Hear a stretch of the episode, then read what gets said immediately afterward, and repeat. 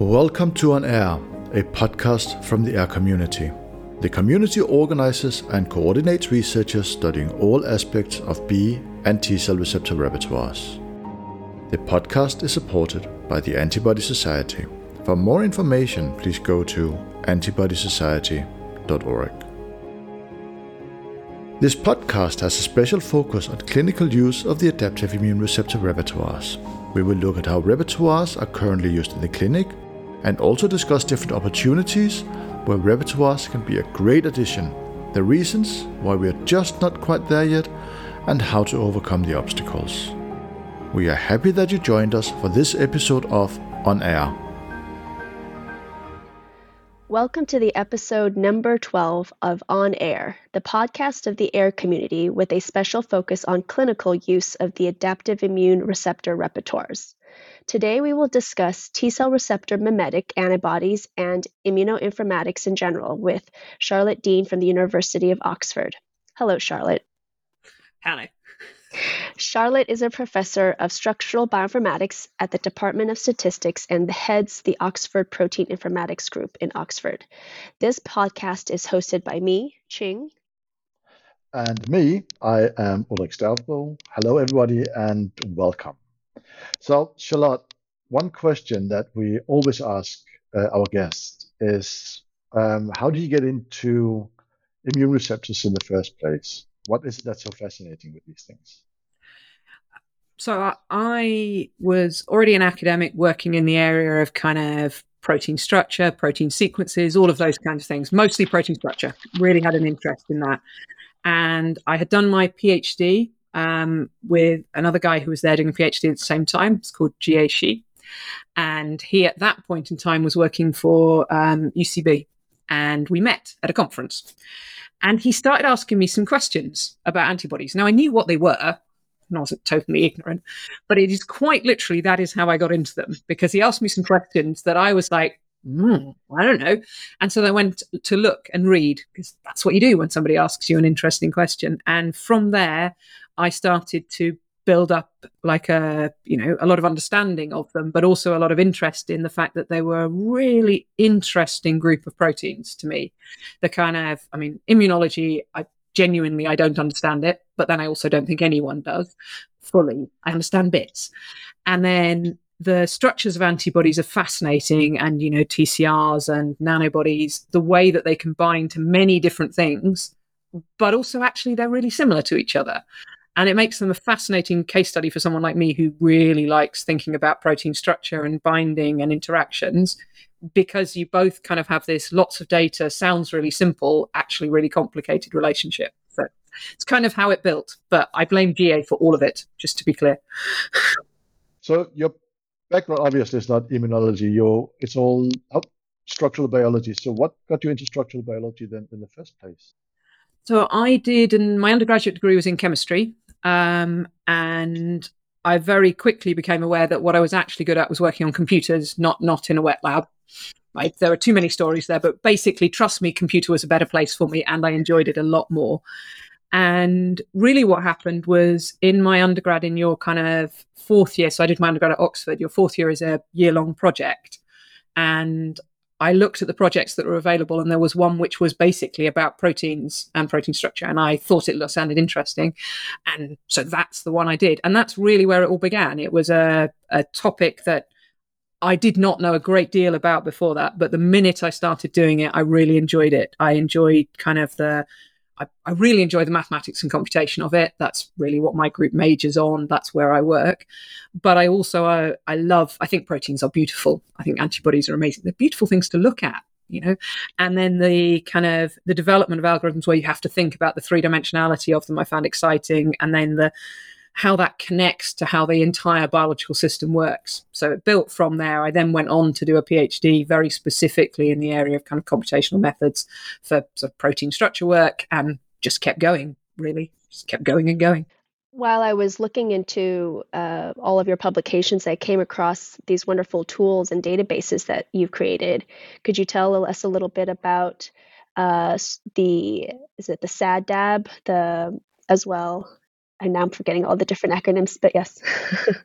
so, I mean, really, all of the databases in my group, I think it's important to sort of set this out, arose from the um, the same kind of frustration I think everyone has. If you are somebody who works computationally on this, or, or even you know any type of this, one of the biggest things is you're aware there's a large amount of data out there that could help you, but actually it's all in a bit of a mess because it comes from different groups. It's publicly available but it comes from different groups. It's not consistent. You can't kind of club it all together. You can't work out what you can actually do with it.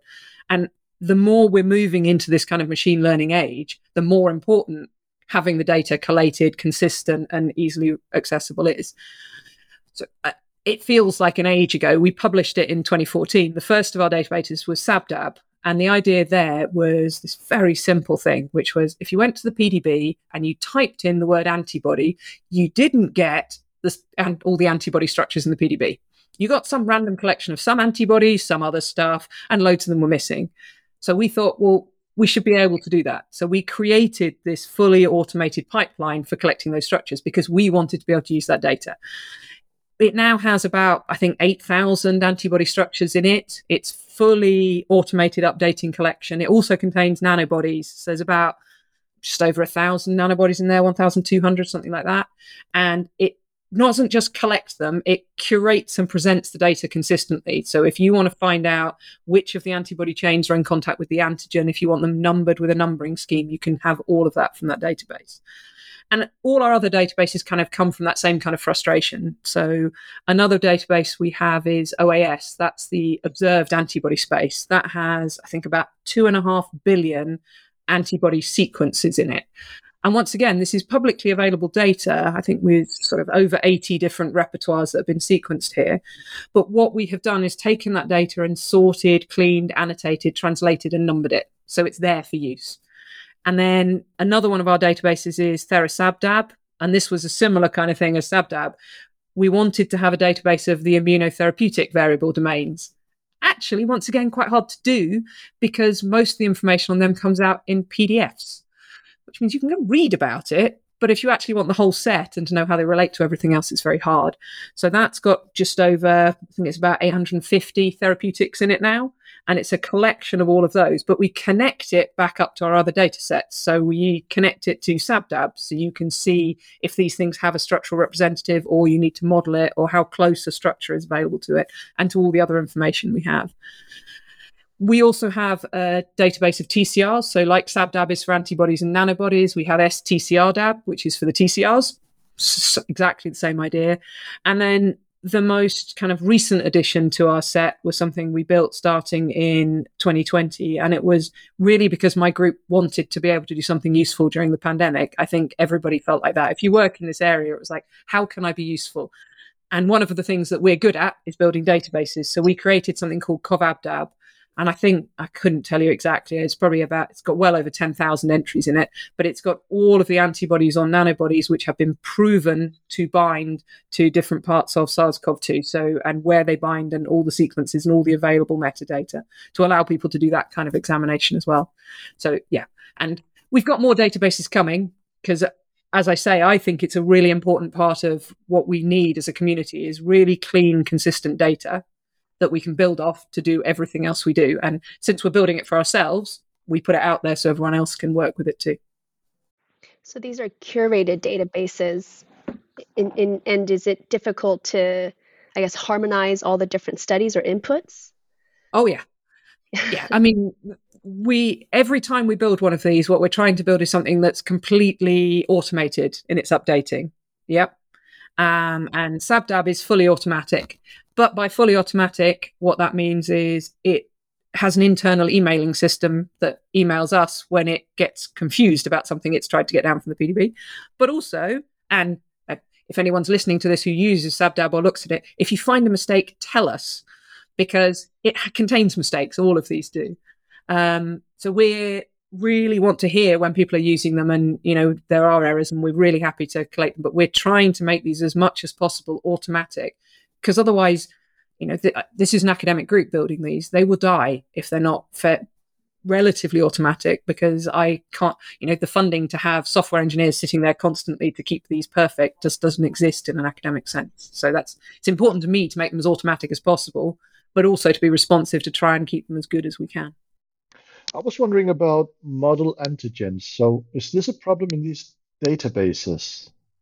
So these databases, all of them have biases within them. That's part of why to build the databases is because if you build them and you have as much of the data as possible, you can then select out from it things like a, a non-redundant set to try and remove the biases. But they are massively biased. I mean, I think, you know, the STCR DAB, the TCR one, is probably more biased than many of the others because also it has much less data. I think we've got, I don't know, 600 odd structures in that one. Um, whereas, like I said, you've got about 8,000 in the antibody one. So you've clearly got more of that going on. And everywhere there's a bias because people are working on particular areas. But that's if you collate the data, at least you can see the bias, is where I start from. Doesn't solve it completely, but you can see it. So then you can start to ask questions about what that means for what you can and can't do with the data as you go forwards. I guess uh, changing topics real quick. Uh, speaking of T cell receptors, uh, you recently have a, uh, Frontier Immunology publication about uh, T cell receptor mimetic antibodies. Um, it's a pretty, although I guess to most people it's probably new, but I guess historically they've been around for a while. Could you give us an overview of what they are and, and what makes them so important or exciting? I mean, in very simple terms, it's could I make an antibody that pretends to be a TCR? Um, and obviously, in general, our antibodies in our body are doing the exact opposite of that in the sense that they don't want to bind to the binding sites of TCRs because that would be self recognition and this would be very bad. Um, so, it, what we want it to do is bind to the peptide MHC or I mean, it depends what peptide HLA complex.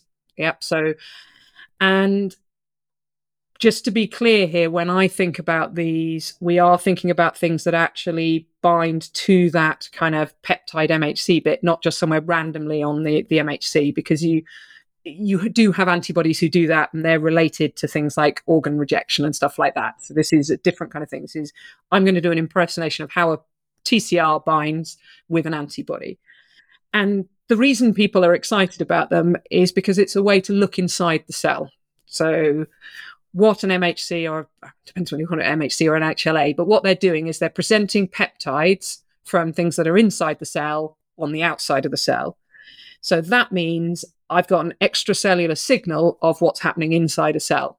And if I can recognize that, that means I can actually use that for many, many diseases. The obvious disease that people are bit excited for this is kind of bespoke antigens for cancer cells.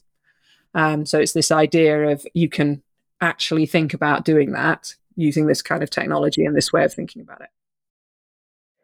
I know, at least clinically, there's uh, soluble TCRs um, out there sort of against these uh, anti tumor associated antigens.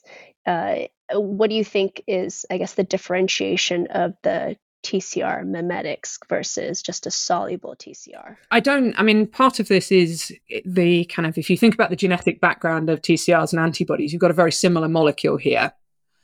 But what we also know is that TCRs in their kind of natural state, they are not very high affinity in their monovalent binding.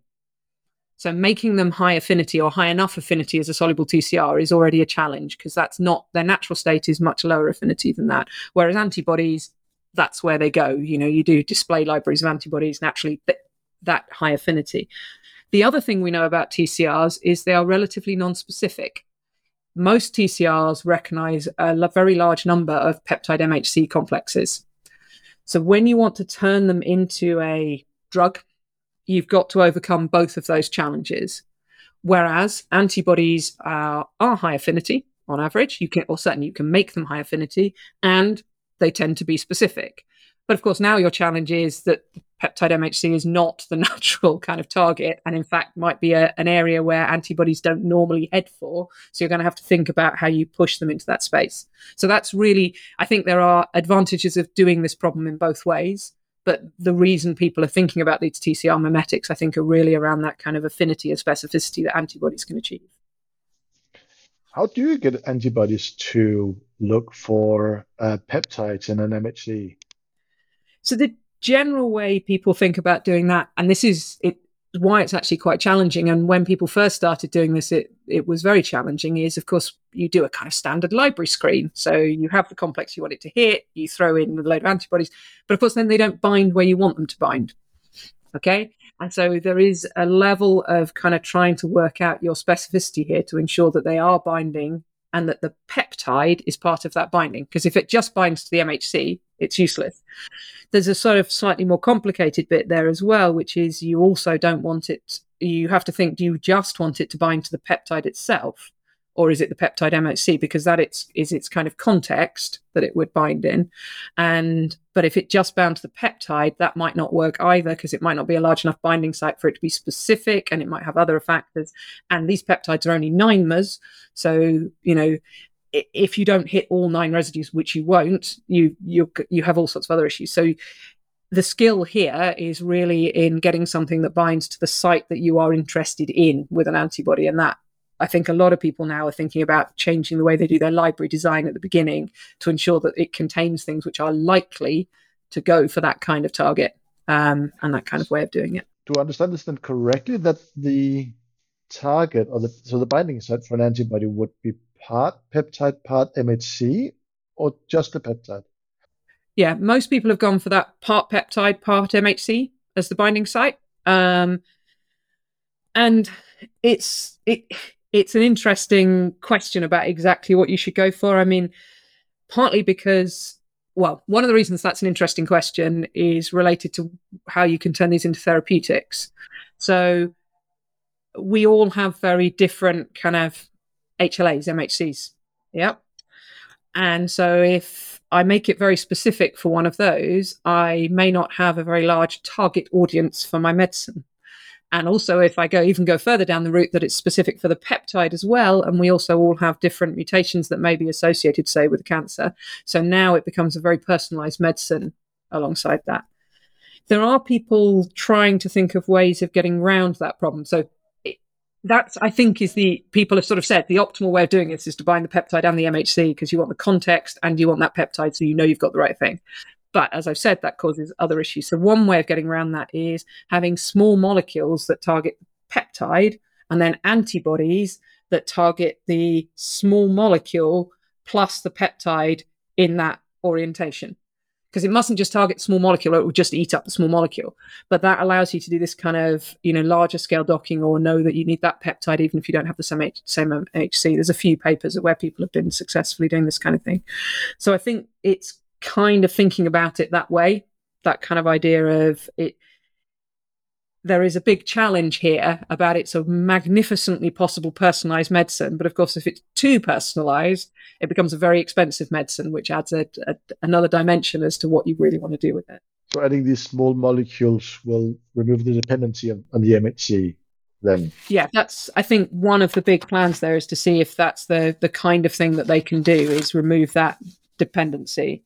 So you can have that kind of differentiation and you can control things more. But that's, I mean, I, have never done any work on that. It's just that people have published on that. And I think it's a, a really interesting development in the field. Going back to a, a topic, your a point you were making about the docking of these TCRs and TCR uh, mimetic antibodies to the peptide MHC. In your uh, publication, you were talking about how the differences between how right a TCR versus a TCR mimetic engages. Could you speak a bit about that and sort of what was interesting that you observed? Yeah, I I think well, the first thing I should say that it really is observations in the paper. So um, I'd love to say we knew an answer here, but we only have 10 independent structural examples of TCR mimetics. We have a much larger number of TCRs but only 10 of those. And because of where this work is done, it wasn't somewhere where we could go and get some sequence examples and model them. There is no sequence data. There are 10 independent examples out there with structural information. And I think the way we started thinking about this was well, TCRs and antibodies are really like one another. So it's kind of going to be similar, isn't it? you know they've got if you think about the genetic background the way they're built you know there's the two chains the, v, the, the heavy chain and the light chain and the beta chain and the alpha chain that's what this is going to be like. And I think one of my postdocs, Matt Raybold, put this really well. It's like they're actually two different Lego kits. So they don't actually behave in exactly the same way. It, it's like you've got two different sorts of Lego. So, of course, they don't plug quite like you think they're going to. So, the things that we saw was that you can see big differences between TCR mimetics. Well, you can see obvious differences between TCR mimetics and antibodies. For example, it's a much more concentrated set of kind of CDR lengths you see. But maybe that's just because you've got this nice kind of flat binding surface that you're trying to go for, and anything that bound to that kind of surface would be constrained to those loop lengths. But then if I do the comparison to the TCRs, it appears that you know the antibodies can orientate in a very similar way over the binding interface to those which we see with TCRs, but they can also do it very differently. You can see both. But the loops that they use to do the binding are just completely different. And this is really where the Lego set comes in. It's not like, you know, the heavy the, the heavy chain I don't know, CDR3 and the beta CDR3, they're very important for this and they do this and we see that in both. What you see is just it's just different the overall shape of the complex looks similar, but the actual individual interactions from the CDRs, either from the TCR or from the antibody, are very different. And I think that, you know, one way to say that is if you think about the genetic background, we would all, because we'd go, well, we know what genetic background is and how these things are built the beta chain of TCRs should relate to the heavy chain of antibodies because they're the ones which have the VDJ recombination, the light chain and the alpha chain don't. Right? If we look at how these things, TCR mimetics, structurally engage, sometimes you would say that is what's occurring, and sometimes it's flipped. So the light chain is behaving like the TCR beta chain. Now, that to me is kind of an indication of what I mean by the Lego being different, as in genetically, I would have said, well, absolutely, it has to be like that. But in reality, not at all. It's there that relationship doesn't exist, and so I think it's it's like the global properties are similar, but the exact properties within are very, very different indeed. And I think that's kind of it, what made it interesting to examine these. And I think as we get more data, will become more interesting. Yeah, I mean, it, 10 antibodies is, is, is a small data set, but it's also interesting. It's hard to ignore the the convergence. Yeah. And it, it, was interesting to us because, you know, there were only, I think, three years ago, there were four of them. Mm-hmm. So the number is going up where, you know, when there were four, it was like, I don't really know what that means. Now there are actually 11 structures, but only 10 kind of independent ones. So you're starting to be able to see that the patterns and, and ideas that are coming. And, and of the 10, you mentioned uh, some of them also approach the peptide MHC differently, sort of in a diagonal manner. Is that the majority yeah. or, or a unique subset? Um, the problem is that it, I'm just going to say that some do this because I think it doesn't really matter if it's the majority out of the 10. So we, we see that some of them follow what is called the kind of diagonal binding mode, which is similar to TCRs. But as I said, even if they are doing that, they might have flipped the chains. So in my head, they're back to front. Okay. So it's diagonally approaching. So it looks like a TCR. But then where I would have put the heavy chain is where the light chain is. That's what you mean. Okay. Yeah. Um, so that kind of, you know, it's it's that idea of globally you look at it and go, oh yeah, and then you look at the detail and go, oh no, that kind of feeling. Got it. I was wondering one thing with the so off target, if you know anything about this, of these uh, mimetic antibodies. So what would that? What could that be? Um. Well, in the off targets, I mean, most of this um, is been done in the oncology setting. That's where people have been exploring this. So actually, it's effectively it could be, if you like, the wild type is your off target. So it's the the unmutated peptide in some way or something similar to that. And because it's NINEMA in the binding site, it, it's likely that there are others. Because if you think about this, if if it's a NINEMA peptide that's doing the difference, because if you're, I know you're binding to the MHC as well, but that can present many many different peptides. Um, so if there's a NINEMA peptide in there, you've got a small number of those side chains are actually facing to the surface. Not all nine side chains point in the same direction. Usually it's like one up, one down. So we might have three or four that we can play with here. So that's actually a very small number of different contact points. So you have to be very specific if you're only going to hit that. And also, we know that these peptides are held in a relatively small number of conformations. It doesn't appear that you know they can be they're being held between these two alpha helices in the MHC, and so there there aren't there isn't only one conformation; it's relatively small. So it would be surprising if there weren't other things that were very very similar, so making specificity very difficult. I think the important thing about off targets um, is that not so much whether there are off targets that exist, because I suspect for most of these there really are and there always will be. Um, and perhaps even not even how strong the binding is to those off targets. What matters is how prevalent those off targets are. Because if they're really, really common, even if you only bind them very weakly, it's going to do masses of damage because of the way the system works and what we're what we're what we're attaching here. So it appears to be that that's the important thing is if you're developing these, yes, we have to think about off targets, but what we're thinking about are anything which is we need to we need to try and ensure it doesn't bind to anything that might be common in the system because that is what will do the damage um, rather than kind of oh it binds very tightly to another thing well if that thing is very rare yeah it's bad but it's nowhere near as bad as weak binding to something that's very common in the system Another paper I found when I was looking through your publications was uh, your analysis of or and development of the therapeutic structural antibody database, um, and and just a broad um, comparison of the sequence overlaps of these therapeutic antibodies with um, naturally occurring antibodies. Uh, and I found it really interesting how the the differences that you observed, which is like the fully humanized versus the chimeric versus the um, uh, humanized.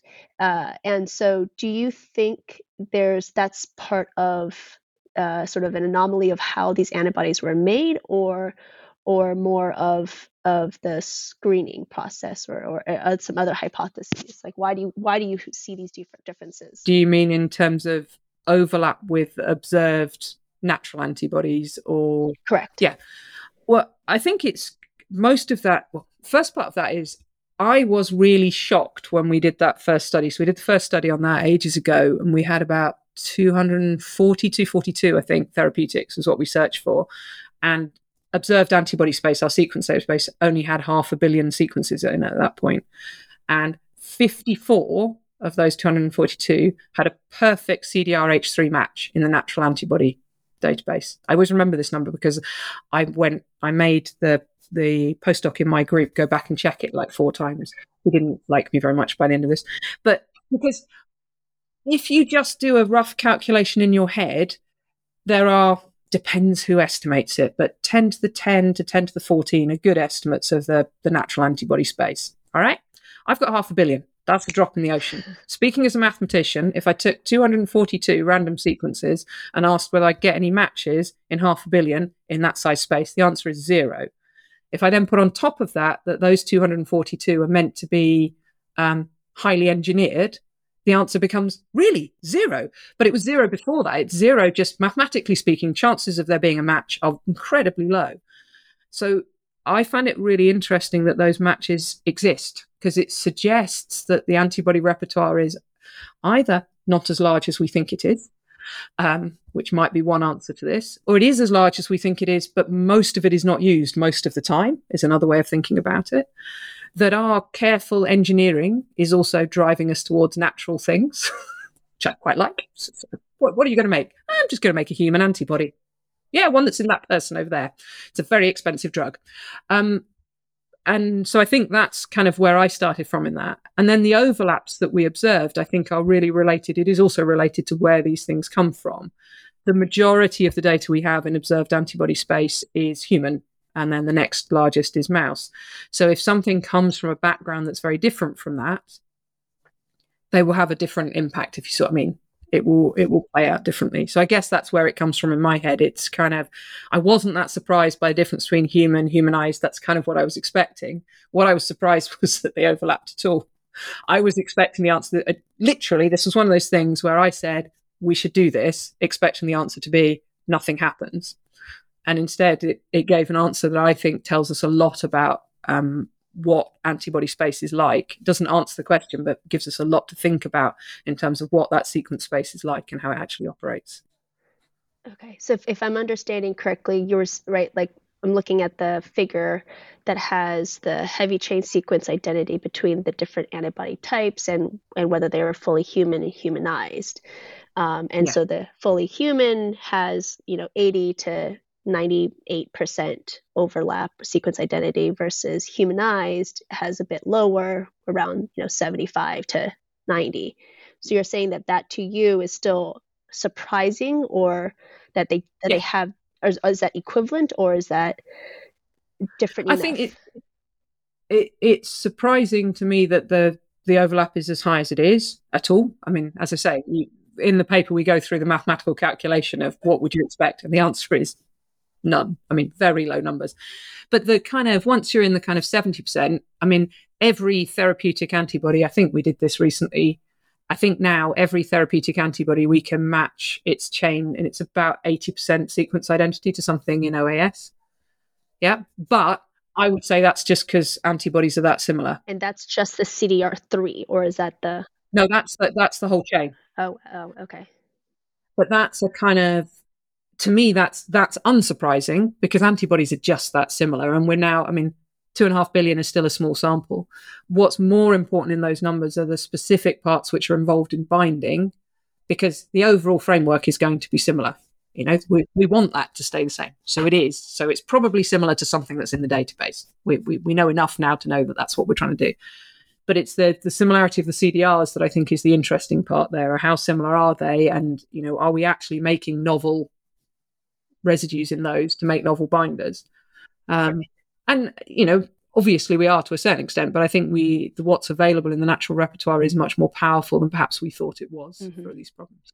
Yeah, I guess the 80% homology of the full chain isn't too surprising to me, but the 54 exact CDR3 matches, that's that yeah that's yeah. pretty surprising to me in terms of um, uh, did you did you happen to do the analysis of within that uh, 2 billion um, natural antibody repertoire like what is that what are the frequencies of those cdr3s so i can't tell you for the 2.4 billion because this we did oh, right. this work when it was much smaller we, we've done some work since then but i can't remember the numbers but there were several where we had we matched it from more than one repertoire i can't remember the number but there were several of them we found more than once so it wasn't an odd chance it was found more than once i mean my argument is finding any at all is a bit of a shocker because that was a most people engineer the CDR3. That's what they think they're doing. Um, and you know, but we found them, and it wasn't just one or two. We found a lot of them, and several of them we found multiple times. I can't remember how many, but several of them we found in lots of data sets. So they're clearly a normal H3, mm-hmm. if you see what I mean. Right. Lots of people just have that H3 in their repertoire. It's floating around. It's there. Yeah. For whatever reason. Okay. Yeah, I find that really interesting because one of the themes that you know we like to keep going back to is the idea of how do we leverage these public data sets, repertoire data sets, uh, to understand drivers of disease, right? The antibody response and then deconvolute the antigen. And then, so then the question is, are there public, you know, uh, BCRs and TCRs that are disease relevant? Um, and, and so it suggests that, at least for your work, that, you know, even from the engineering perspective, it's converging on nature. yeah. I mean that that and just thinking about that kind of public repertoire stuff. One of the things, other things we've looked at is um, doing large scale modeling, so structural modeling of a lot of the repertoire sets we have in OAS. Now, obviously, we can't model every sequence. I haven't modeled two and a half billion sequences, but we've we've modeled very large numbers of them to try and say, all right, even if I can't see sequence overlaps, because people have done those studies, do you have sequence overlaps between different humans? And the answer is almost none. And the answer to that question is, well, I expect that because if I've only got a sample of a million from each human or less, and they've all got 10 to the 10, the overlap you expect is very low. So then we did the, but do we have similar structural shapes between different repertoires? And we found that the answer to that was very clearly yes. So even if we, and this is to me is a kind of wasn't a completely expected result, but kind of follows through from the general way protein structure works, that actually the convergence might not be as easy as we've got the same sequence. The convergence is if you have a very similar structure with similar similar residues pointing out, it can do the same thing.